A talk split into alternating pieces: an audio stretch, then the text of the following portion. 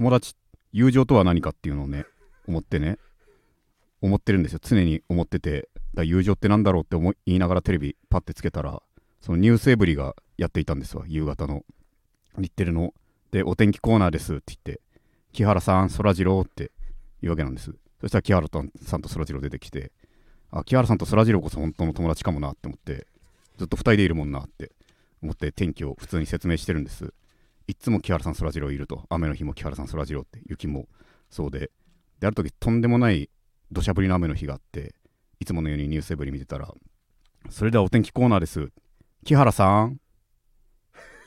って終わってえって思ってパッて見たらもう引くほどの雨の中一人だけ木原さんが立ってるんですえって思ってそらジローはあって思ってまあ何かそらジローもあんのかな？いう休養があって思ってで次の日でさまた晴れて普通に木原さんそらジローって言っているんです。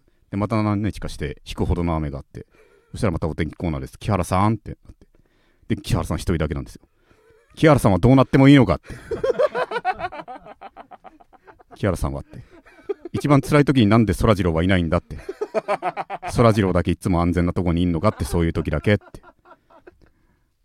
ああいうの本当の友達とは言わないなって思いましたね。ニュースエブリさん俺は楽しみです。でもそこだけは残念です。もっと木原さんも大事にしてあげてください。木原さんも唯一無二の存在のはずです。だからそこだけお願いします。永田圭介の絶望ラジオ。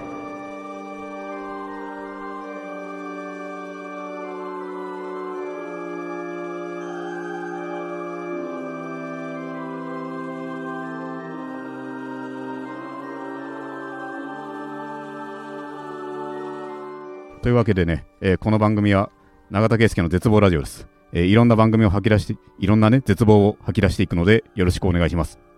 この番組は、僕自身が人生に希望を感じたとき、最終回を迎えます。えー番組の感想は、ハッシュタグ、絶望ラジオでツイートしてください。で、また、リスナーの皆さんからのレターも募集しております。えー番組を聞いての感想、質問など何でも構いません。番組配信画面のレターボタンから送ってください。ラジオネームを書いてもらえると嬉しいですと。いうことでね、今回はね、ちょっと早速ね、その普通歌をね、ちょっと読んでいきましょう、お便りを。はい。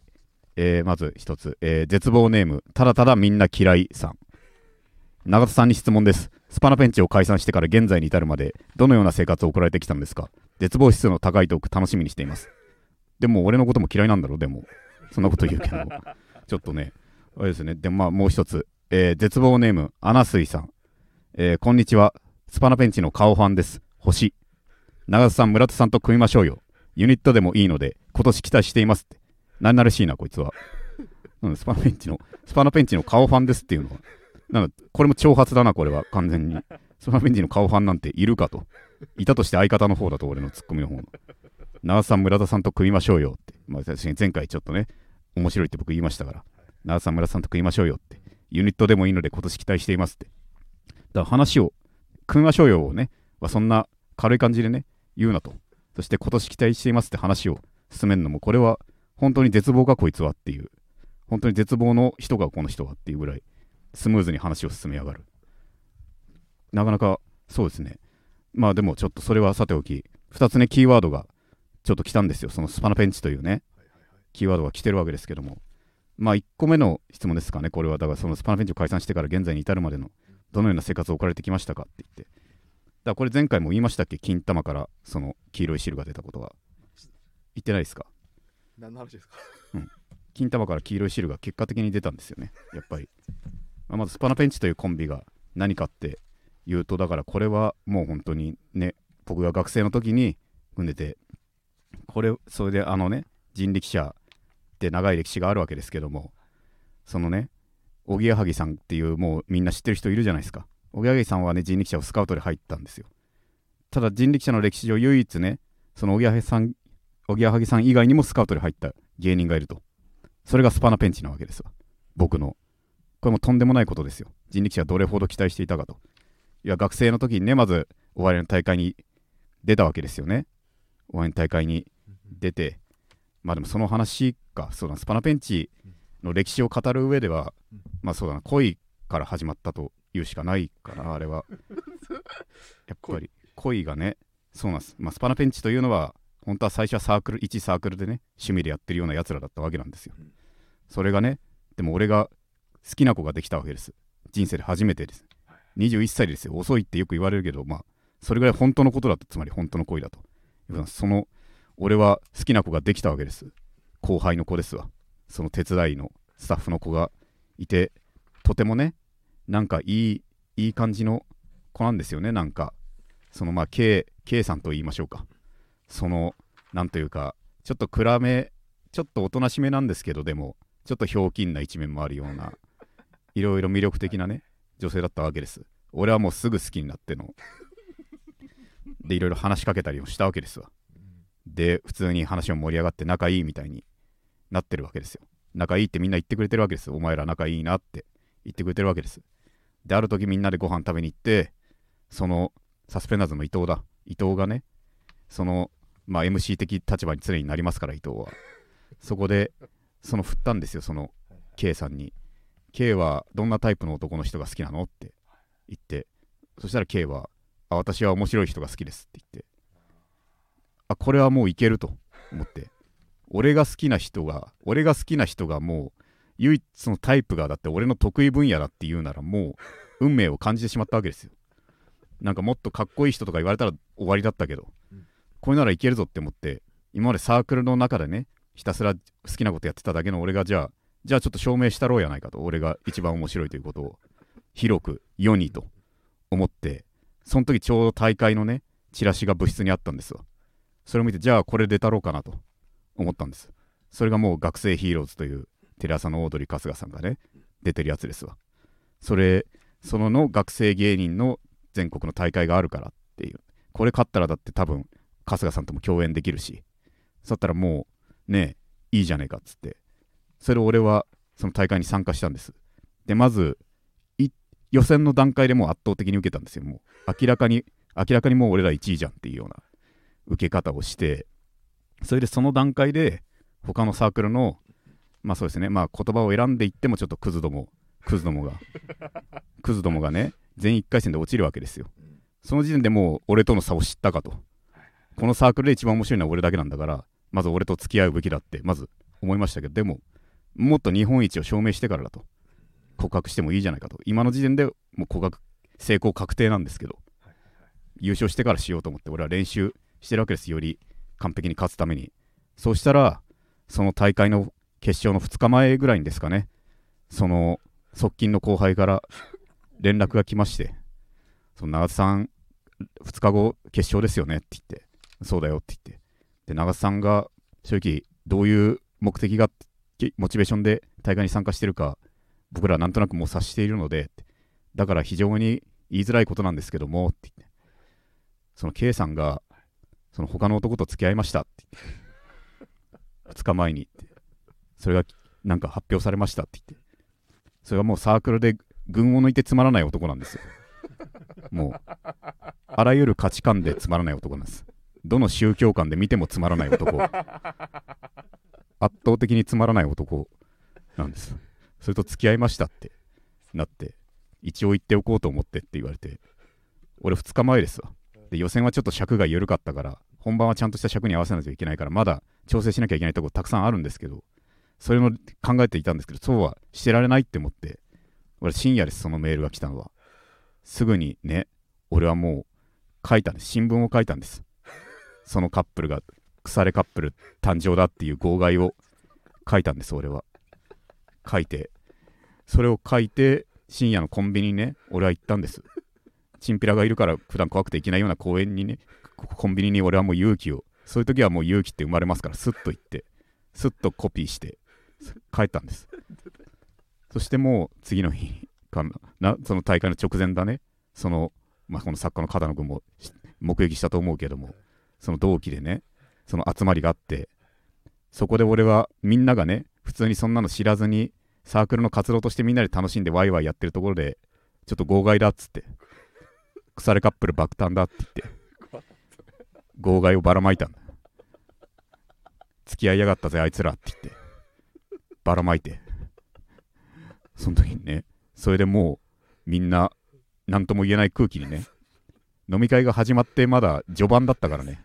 もっとでもいても立ってもいられなかったから。もうばらまいて。それであんま俺を応援するムードはちょっと消えちゃったけども。大会で。でも関係ないです。俺は結局優勝しました。ぶっちぎりで。ぶっちぎりで優勝しましたって。そしてその時真空ジェシカがいたんだぞと。真空ジェシカがいた真空ジェシカをぶっちぎりでねその時俺は買ってるわけですよ。そんなもんねやっぱり怒りでさ絶望の力です。よ俺はもっとムカついたと。バッドエンドでこの何かをバッドエンドで終わらせたいと。このエピソードと。俺が勝つ号外でばらまいてみんなを傷つけて大会をめちゃくちゃにした俺が優勝するんだっていう。バッドエンドになるって。思ってその意地でやっぱ勝ちました。真空ジェシカもいてそこで友情を育むわけです真空ジェシカを。そしてその大会で番組呼ばれるようになったんですわ。そのオードリーさんの。でそこでも正直かましたわけです。いろいろかましていって。それでどんどん呼ばれるようになっていって。でプロと対決するっていう風になってプロ当時無名のニューヨークさんですわ。ニューヨークさんと戦ってですわ。で本人も未だに覚えてるみたいですけどこれはもう3-0で勝たせていただきました。本当に。怒りの力ですわこれも。まだまだ許せんと。これを誰かにぶつける必要があるっていうことでニューヨークさんと戦って勝ちました。それも本当に嬉しかったと。でもそれぐらい俺はもう絶望の力で邁進していたんですでそのニューヨークと戦って勝つ姿を見てそうですね。そうだこれは余談ですけどそれを見てさらにその相席スタートのケイさんにその場で告白されました。俺は。付き合ってくださいって。惚れましたって。ニューヨークに3-0で勝つ姿を見て初対面ですよ。初対面でこれはケイさんも覚えてくれてると思うんですけどちょっと付き合ってくださいって。言われて俺はもうそのちょっと普通に怖かったので普通に8歳ぐらい年上の人に初対面で付き合ってくださいって言われるのが飢えてる人だろうなって思ったから OK って言った瞬間なんか毒なんかすごいプレーに巻き込まれてしまうと。俺の童貞をそんな特殊なプレーで奪われるのは嫌だっていう風になって俺ちょっと怖くてお断りしたんです。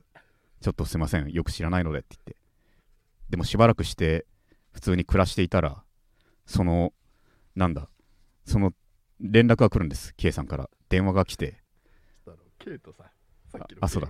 あそうだ。そう。すいませんね。K さんねあの K はもうアルファベットの俺が好きだった K さんは出てこないです。相席スタートの K さん、まあ、当時別のコンビ KBBY やってましたけどその人が電話が来てちょっと永田君今飲んでるんだけど来ないって言われてあ、まあ、こういうのって断っちゃいけないやつなのかなとその常識もよくまだ分かんない段階でした素人だから。でああはい行きますって言って今他に誰かいるんですかって言って、あとみんな女芸人だよって言って、あもう、犯されてしまうと思って、これはもう犯されてしまうと、こんな女芸人にって言って、大変なことになってしまうって思って、ちょっと、ちょっと、ちょっと待ってくださいって、男連れてきていいですかって言って、それでどうしようと思って、誰か仲間連れてこようと。でもサークルにも正直そんな仲いい友達いねえし、どうしようと、大会のやつらかと。大会のやつらも正直みんな結構雑魚だったと。あいつらと友達になりたくねえなって思って。でも一人だけなんか面白いやつらいたと。あいつらと友達になってもいいと思って。俺はもうすぐ真空ジェシカに連絡をしたんですよ。ちょっと、ちょっとなんか犯されそうだからちょっと、助けて、3分の1に、おのおの受け負わないかって。もう勝てる、助かるかは分かんないけどと。それぞれ3分の1負担を請け負ってくれないかって。で、で、行こうって言って、で行って、我々3人ともまだ奥手だったので、だもう、酔ったらね、もう犯されると俺は思っていたので、でもひたすらにその飲み放題プランから外れてるウーロン茶を浴びるように飲みまくって、気が会計なんか3、4万ぐらいしたということだったらしいんですけども、飲み放題プランから外れた。でも、それのおかげで俺は低層を守ってね、去ることができたわけですよ。そういういろんな精神はね、確かに真空ともあったわけですけども。で、その戦いを、その話を戻してね、そのニューヨークさんと戦って勝ったわけですよ、私。勝って、そこで、その活躍を見ていた人力車の人が、ちょっと来ないかと、うちにと。いうことで、そのおぎやはぎさん以来のスカウトが発生したわけですよ。それで俺はもう人力車、当時といえばもう憧れ。だってもう03さんとおぎやはぎさんと、そうですね、ちょっと、まあ、あの、今野さんと、あと他にもね、そう、売れてる人ばっかりドランクドラゴンさんとかいてその、だ面白い人しかマジでいないっていう印象じゃないですか、もう、お笑い好きからしたら。だからもう、これは、すごいいいところだと。まあ、後から気づいた、当たり前のことなんですけど、面白い人しかいないっていうのは、だマジで面白いやつしか売れれない事務所だったということでもあるわけなんですけど、非常にハードモードの事務所だったということでもあるわけなんですけど、当時は気づかずに、まあ、行きたいですって言って、そしたらじゃあ、入れるってなって、でも、養成所、だからその養成所すっ飛ばして入るわけだから、その、だちょっと嫌われるかもしれんと、要は嫉妬、要はお金払って養成所1年学んで入ったやつと一気に同列になるわけだから、だだ基本いいやつらばっかだけど、もしかしたら、なんかいじめとかなるかもしれんなって、危惧を事前にしてくれて、じゃあ、友達連れてきていいぞと、仲いいやつって言ったら。そしたらやっぱりあの地獄をね、一緒に恐怖の犯されるかもしれない地獄を、俺と協力してくれたあの真空、真空を呼ぶしかないって思って、真空ちょっと一緒に人力車行こうぜって言って、真空も行きたいってなったから、それ行ったわけなんですよ。それでもう、でもね、そう、これはまあ言っていいのかな？でもまあ普通に、まあ事前に、まあ優しい、基本優しいですけど、優しいなりにも真空は一応釘を刺され、釘を刺されたとか言われたんですよ。まあ基本的にはそのスパナペンチをスカウトに誘うっていうのがあれでって、普通に真空も面白いのは知ってるけど、でも、そのスパナペンチほどなんか、その最初優遇とかはしないかもしれないというようなことは最初言ったりとかもしてて、そういうあれはあったわけで、それがでもね、もう今はもうあれですよ。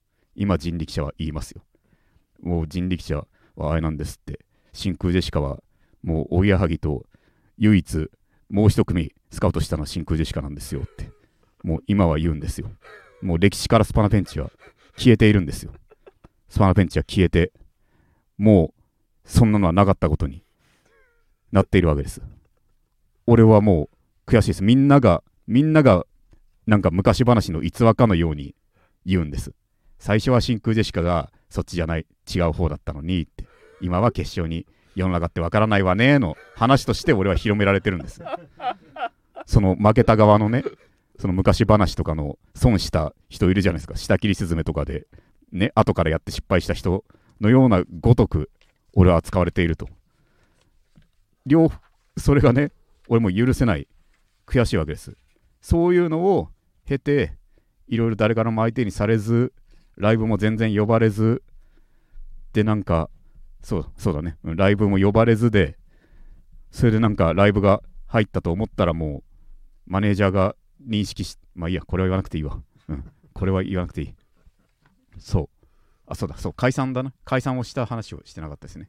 結局、プロになってもね、そのザ・漫才には、ザ・漫才って当時 M1 ない代わりにやってた大会があったんですよ。それに行って、2年目で、ね、その、あれ、準決勝を2回戦うんですよ。2回の合計点で戦って、それぞれ各地で戦うんですけど、その、その東京で俺は2位を取ったと。東京で2位を取って、これはもうとんでもないことです。2年目の小僧が、しかも現役大学生が、東京で2位取ってる。そのうち、三四郎さんとか、あと昔の画像振り返ったら普通に、あれですわ、インディアンスさんとかいたわけですよ。俺が2位で、よっしゃ的なポーズをしてる横で、インディアンスさんが拍手をしてくれてる写真があるわけなんですよ。どんな時代だと、これはって、今振り返ったら思いますけど、もう圧倒的今、逆転しているこれがあって。でもそういう、ありました、俺。あって、そう、そう、その写真ね、そう、すごいでしょ。隣にめっちゃスターいるって、今のスターがって、俺を拍手してくれてるんですよ。こんな時代もあったんだなって思いますけど、でもそこ、あ、そう、ウエストランドさんも ウエストランドさんもいる。ウエストランドとインディアスさんが俺を、ね、拍手してくれてるって、こんな、こんなこと、こんなこともう、あんのか、もう一回、もう一回来てほしいな、こんなこと。ちょっとそうそう、すごい写真だ、考えてみれば。そう、だから東京で2位を取ったんですわ。東京で2位を取って、でも、もう一回戦わなきゃいけないわけですよね。でもうそのシステルール的に。でもう一回戦わなきゃいけなくて、それで、その基本、これは俺ね、いまだに恨む、公式に恨むと、事務所を恨むっていまだに言ってますけど、その、基本その2回戦うのの会場はみんな自分で選べるんですよ。だみんな東京、東京で、大阪の芸人は大阪、大阪にしてるわけです。で、俺もそれに習って、まあ、東京、東京で行こうって思うわけですけど、ちょっといろいろ手違いなのか、いろいろ何なのか知らないですけど、ちょっと2回目大阪になったってなって俺だけ、ドアウェイの大阪なわけですよ。まあまあ、でも、でも大阪でもねえって受けるんじゃないかとすれば厳しいとこかもしんないけどさって2位のリードがだいぶあるんだからって思って。それで一回その事務所のネタ見せとかで事務所に凱旋するわけです。そしたらみんなおめでとうおめでとうって言ってくれるわけなんです。すごいな永田って。おめでとうって言ってくれて。でもまあネタ見せですからネタ見せにね。その作家さんとかいる部屋入ったら。一転してそこは重苦しい空気なわけなんですよ。すごい重苦しい空気でおめでとうがないって思ったのは。そしたらそれはもうなんかだってもうまあ、まず一言目がもうなんで大阪なんだろうなと。2回目があって。2回これをって言って2回多分マジでマジで受けないと思うと。大阪はと。笑マジで笑う空気が。もう今はどうか分かんないですけど当時和田がもう標準語言い出しただけでもちょっとアウェイの空気が生じると。いうことでしかもまあこんなね新人っぽい感じのやつだし結構マジできつい空気だと思うと。でも俺はちょっと傲慢が傲慢が生じていたので。いやそれでもなんかなんとかなるんじゃないかって思って。でライブ大阪の決戦に備えてライブとか出たりしてるわけで。である時そのいろいろ調べたわけですよ。データが。そもそも2位取って決勝いけないなんてことあんのかって。思って調べて。で過去のデータで1組だけいたんですよね。2位取って決勝行けなかった人。でそれも全く同じ流れだったんです。東京で2位取ってでも大阪で全然受けないからめっちゃ低い点になって決勝行けなかったって。それが誰かってマジカルラブリーさんなんですよ。マジカルラブリーさんも同じ流れで決勝行けなかったんです。でマジカルラブリーさんと対決することがあったんです。で同点だったんです。じゃあもうダメじゃんって。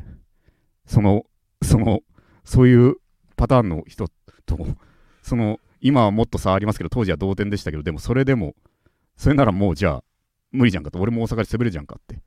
思って。で実際大阪行ってまあ地獄のような滑り方をねしました。あれは天国から地獄というのはまさにそうですわ。NGK の舞台に立ったっていう感動の10秒後くらいからもう地獄が続いてるわけですよ。もうああ受けないって思って。そうそうそう。あれはもう辛かった。全然受けなかったです。まあ俺らもちょっともっとその事前の事前のなんか本当大阪はマジで受けないと思うをもっと重く受け止めていたら何か悪あがき程度のそれは調整はしてなんかうまくいったかもしれないけどちょっと傲慢があった。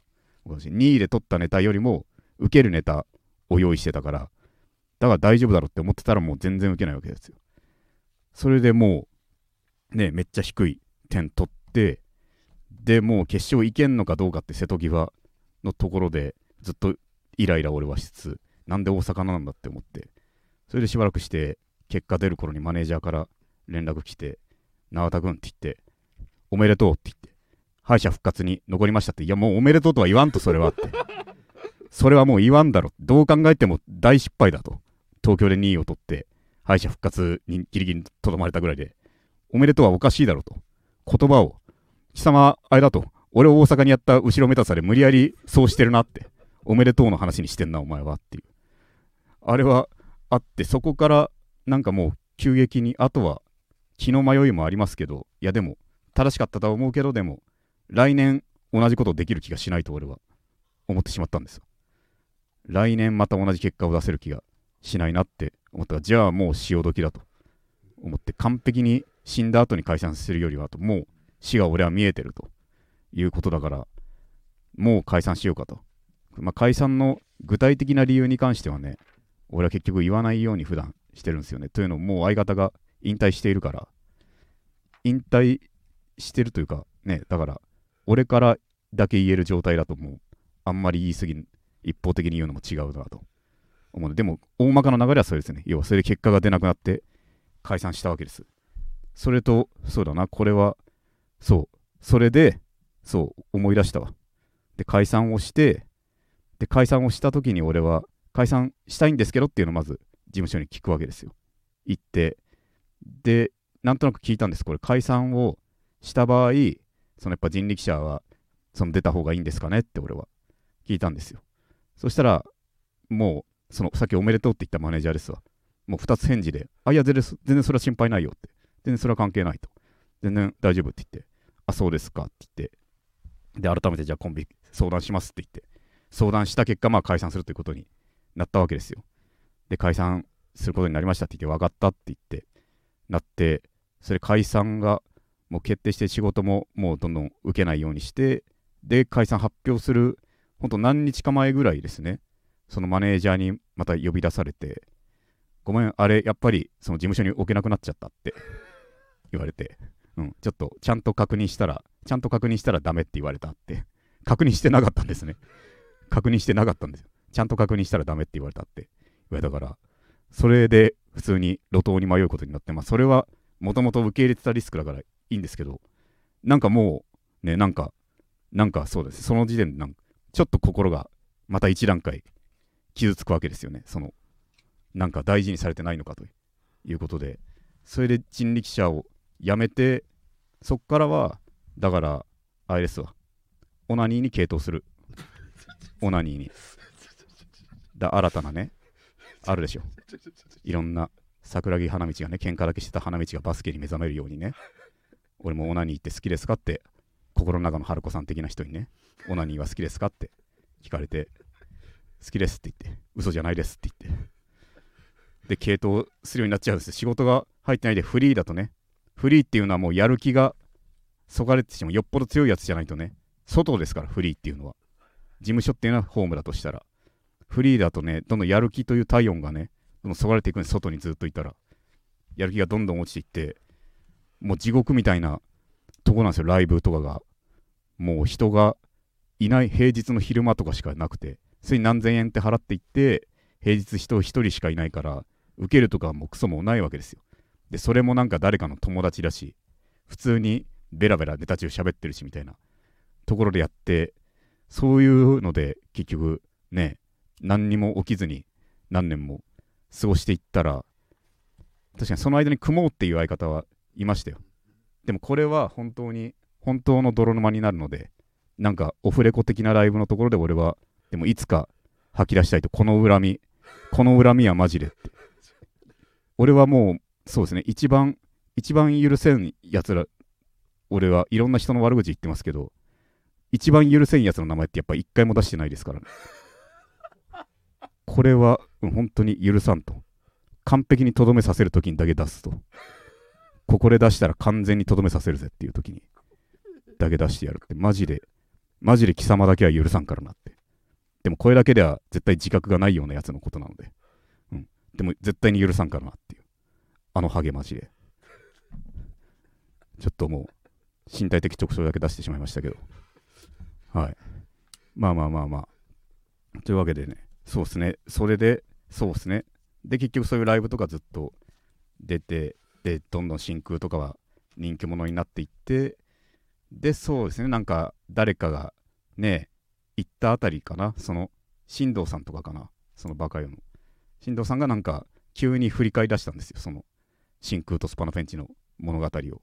で、ラジオで上げて、その真空は昔、こう、こうだったんだけどって、今はもう、そう、新藤さんの言った言葉でね、ちょっと急、そうそう、あったっすだが、その、最初、スパナペンチっていうコンビがすごい面白くて、って、ザ・漫才で2位取って、本当に面白かったのよって言って、で、いろいろ何分か話して、はしょって、で、最終的にその、でも真空が、でも、その時おまけ的な感じで入った真空が、今は、その、すごい受けてて、って。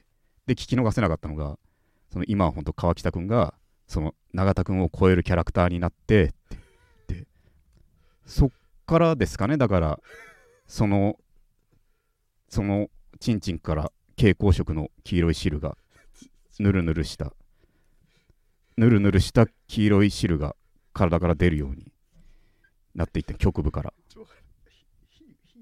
比喩ではないです。本当にイライラしてきたらなんか一番大事なところがなんか痛くなってきて痛くなってきて触ったらなんか出てるしなんか気持ち悪いぬるぬるしたのが出ててもうね本当に辛くて朝起きたらもうベッドがぬるぬるになってるんですよゴッドファーザーのあの馬が殺されてるシーンみたいな 感じでぬるぬるになってて、絶叫しました、本当に。絶望して。でも、医者に行ったらもう、ストレスですねって、多分って言われて、そういう日々を俺は送っていましたわ。本当に。それでいろいろあって、世間もいろいろ変わって、ちょっと、ちょっとみんなが落ち着く時期があったじゃないですか。みんなが少しずつ落ち着く時期があって、そこで、やっとみんなと足並みを揃えられたかなと。金玉を、金玉をまず、精神を、金玉をまず健全な状態にして、薬ももらって、一個褒めてほしい話していいですか。お医者さんに行ったんですよ。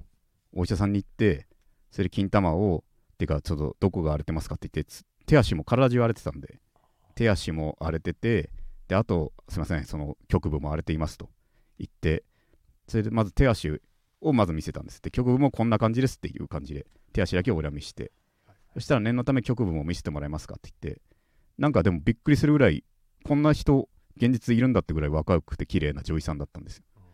女医さんが念のため局部見せてもらえますか？って言って、私局部見せたんですよ。局部見して、で、他に見せたいところありますかって俺、聞かれたんです。で、俺の本来の性癖では、お尻の穴を見てほしいんです、私は。女性には。もし好きなとこ見てあげるわよって言われたら、お尻の穴を見てほしいんです。でもお尻の穴は一切荒れていないので、家大丈夫ですって言って俺は帰ったんです。これは褒めてほしいと。そんな絶望の中で俺は、その大事にしてるんだと。人の道義というものをと。俺が救われなきゃおかしいと。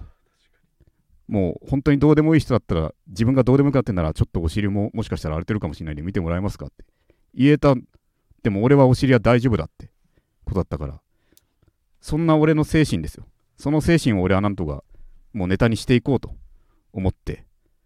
そしたらなんか少しずつなんかね、なんか言ってくれる人が、とにかく心に刺さったと言ってくれる人がいるのか、少しずつなんか改めてなんかね、どんどん体も手足ももう今綺麗というか、ちょっと普通に爪が汚いですけど、純粋に爪汚ねえなっていうのはありますけど、でも、肌荒れはね、昔はだってもっと血が溶岩、固まった溶岩みたいな、もう血のエリアがこうなってましたから。そう。今はもう健全に今なってきてると。それもこのラジオも。このラジオが終わって、そうだね。このラジオが続いてるうちは多分大丈夫だろうけどと。だ怖いんですよね。だから俺、そのだから体の汁の出具合で分かっちゃうから、だから出始めたら俺また、またあの地獄になるのかっていう恐怖でなっちゃうからもう怖いんですよ。そう。ただもうそうだね、それだね。でもまあ、大まかに言うとそれなのかな。でももっと、もっと辛いことたくさんあり、まあ普通に嫌なことはたくさんありましたね。だから本当に、マジで、例えば真空と同じ仕事になった時とかに、やっぱ、まあ仕方ないことですけど、真空のチヤホワ具合と、俺の、とのあれが違いすぎるというか、なんか、本当に真空にはもう本当に、いや、この前面白かったよみたいな、何々で、またなんか今度何々しようよみたいな感じの話して、でも俺が挨拶しても、おう、おうだけで終わっちゃったりして、そういうのとかがずっと続くとやっぱりね、そう、ちょっと嫌にね。だもう、そうっす。なんとかしたい。真空はね、そんな俺にも優しいんですわ。真空が俺だって、金玉から汁出かけの最中でライブ出てる時も、あれなんですよね、俺はもう金玉汁出てるし、歩くと、歩くと足の裏から血出るようになってたから、ちょっともうあんま歩きたくねえなってことで、エンディング MC の時に俺はずっと楽屋の裏で座ってたんですわ。で、真空はその時からもうすでに人気者状態ですから、もうすごい真空求めてるんですけど、エンディングですって言って、さーっとみんなエンディングに行って、俺はもう汁出てる途中だからずっと座ってて、そしたらもう川北俺の真横にさって座って、でもずっと、まあ、まあ何話したか正直あんま覚えてないんだけど、まあ、ずっとエンディング中2人でいろいろ話しかけてくれたりとかをしてての、まあ励ましにかなり近い内容だったのかな、でも。それとかもあって、めちゃくちゃいいですわ。だから、めちゃくちゃいいやつですわ、川北は。優しくしてくれて、かなりいいやつですけど、でも一旦真空よりも一瞬でも上に行かんともう、もう自分は取り戻せないですわ、私は。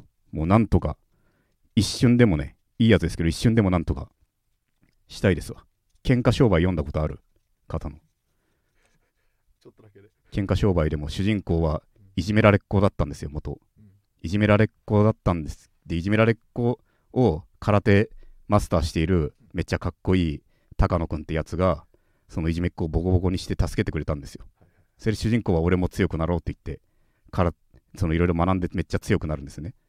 でもそれがやっぱでも、その嬉しかった、助けてくれたら嬉しかったけど、でもやっぱ自分を取り戻すためにはまず高野くんを倒さなきゃいけねえっていう気持ちでやっぱ高野くんを倒すことを目標にね、俺もちょっとその気持ちなんですね、やっぱりちょっと、めっちゃ優しくして真空、一瞬でもどっか上に行かんことにはもう、もう完璧に汁が、もう完璧にこの俺の体内から消えんのはまだそれだと。まだ汁袋がね、金玉の一個手前にまだあるんですよ。何かさら、何かでチクって破れたらドバってまた出てちゃうから。それを俺はなんとかする必要がありますわ。本当に。そうですね。サーベンチの話。そうですね。まあ、はい。スパナペンチの時は、でも不安の方が多かったっすね。やっぱ、何より、その最初の方にできたネタが、特に褒められるネタが多くて、で、新ネタは正直、なんだろう、傲慢、これは俺後輩にも今伝えてますけど、滑、その最初マジで受け続けるのが続いて、だから大会初優勝めっちゃ受けて、他の大会、みんな俺らのこと知らない、だから全員人気ゼロフラットの状態でも俺らだけ受けるみたいな、その自信ある受け方を何度もして、で、その番組出ても一番目立った受け方してニューヨークにも勝つっていうことをしてたら、その1滑りで全部終わるんじゃないかっていう恐怖が俺、その時すごいあったんですね。それで俺守りに行き過ぎたんですよ。もう何か勝負ごとの時はもう、とにかく旧ネタの自信あるやつだけやるみたいな。でもこれってだいぶ成長を阻害していたというか、新ネタいいネタ作るって発想がかなりなくてですね、あれはすごい不健全でしたね。そこはもう滑ってもいいから、だし滑ることにそんなお客さんも意外と1滑り程度で失望しないというのも最近は分かってきて、だ後輩たちにはもう、もう旧ネタはもう勝負どころでもやんなくていいと。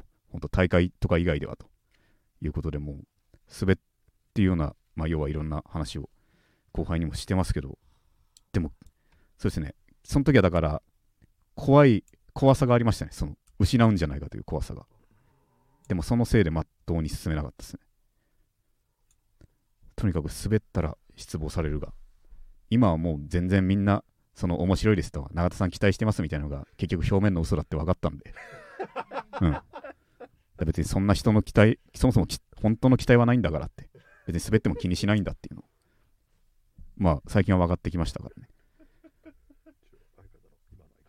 いや、今の相方のツイッターか、ツイッターのアカウントか。ああ、でも、そうなんですよね。普通にビジネス的なことで成功されてるね、方ですもんね、そう。なるほど。読んでいいのかな？読むのはちょっと違うな。でも、仮想通貨とかのことについて。でも、全然普通の、あれでしょ？そう。あんまり、一回だけ話したけどね、その解散した後。何年かした後に。話したけど、でもまあ、そうだな、でも、何話したかな？仮想通貨についてはでも、聞いたかな結局、仮想通貨、仮想通貨の話、でも、よくわかんなかったけど、お笑いの話はあんましなかった気がする。仲悪くなかったよね。仲悪くはなかったかな。うん。いや、でも、でもその、ストレス下ではかなり衝突して、その、あストレスに支配されたうん時期の時はかなり衝突はしたし、あとは、そうだね、これはもう、俺らがというよりはもうコンビ、この病に入ったら絶望的だっていうのは、よくあれだよね。だから、片方、お互いの意見を出し合って、その、そん、その、それはいい案は通って、悪い案は却下するわけじゃない。でもその却下したのをさ、やっぱその、不仲だからというか、俺の案だから却下するんだろうと。そういう風になったら、そういう、その一言が出たらね、もうほぼコンビは絶望的というか、ありますね。その、その市場なのか、マジ、そのお笑い的な話で、なのかの疑いが出始めたらもうコンビは終わりで、まあ終盤はほんのちょっとそのムードが漂っていたので、ちょっと、でも何よりやっぱ失意ですね。やっぱりもう、もう、もう勝てる気がしないと。大阪での絶望もありつつ。でも今度大阪でライブ俺出ますよ。ライブまた呼ばれたんで、行きますけど、そこでちょっとね、やっぱりそれもまた一つ失われた自分のかけらを取り戻しに行くわけですから。大阪でも俺の残骸がまだあるから、拾いに行かないとそこは。うん。っていう感じですね。本当に。で、そうか、片野はさ、その作家のはい片野は俺と、そうだね、そのサークルの時スパナペンチ結成の、それよりも前ぐらいから見てるぐらいだけど、はいどうでしたか、そのスパナペンチの？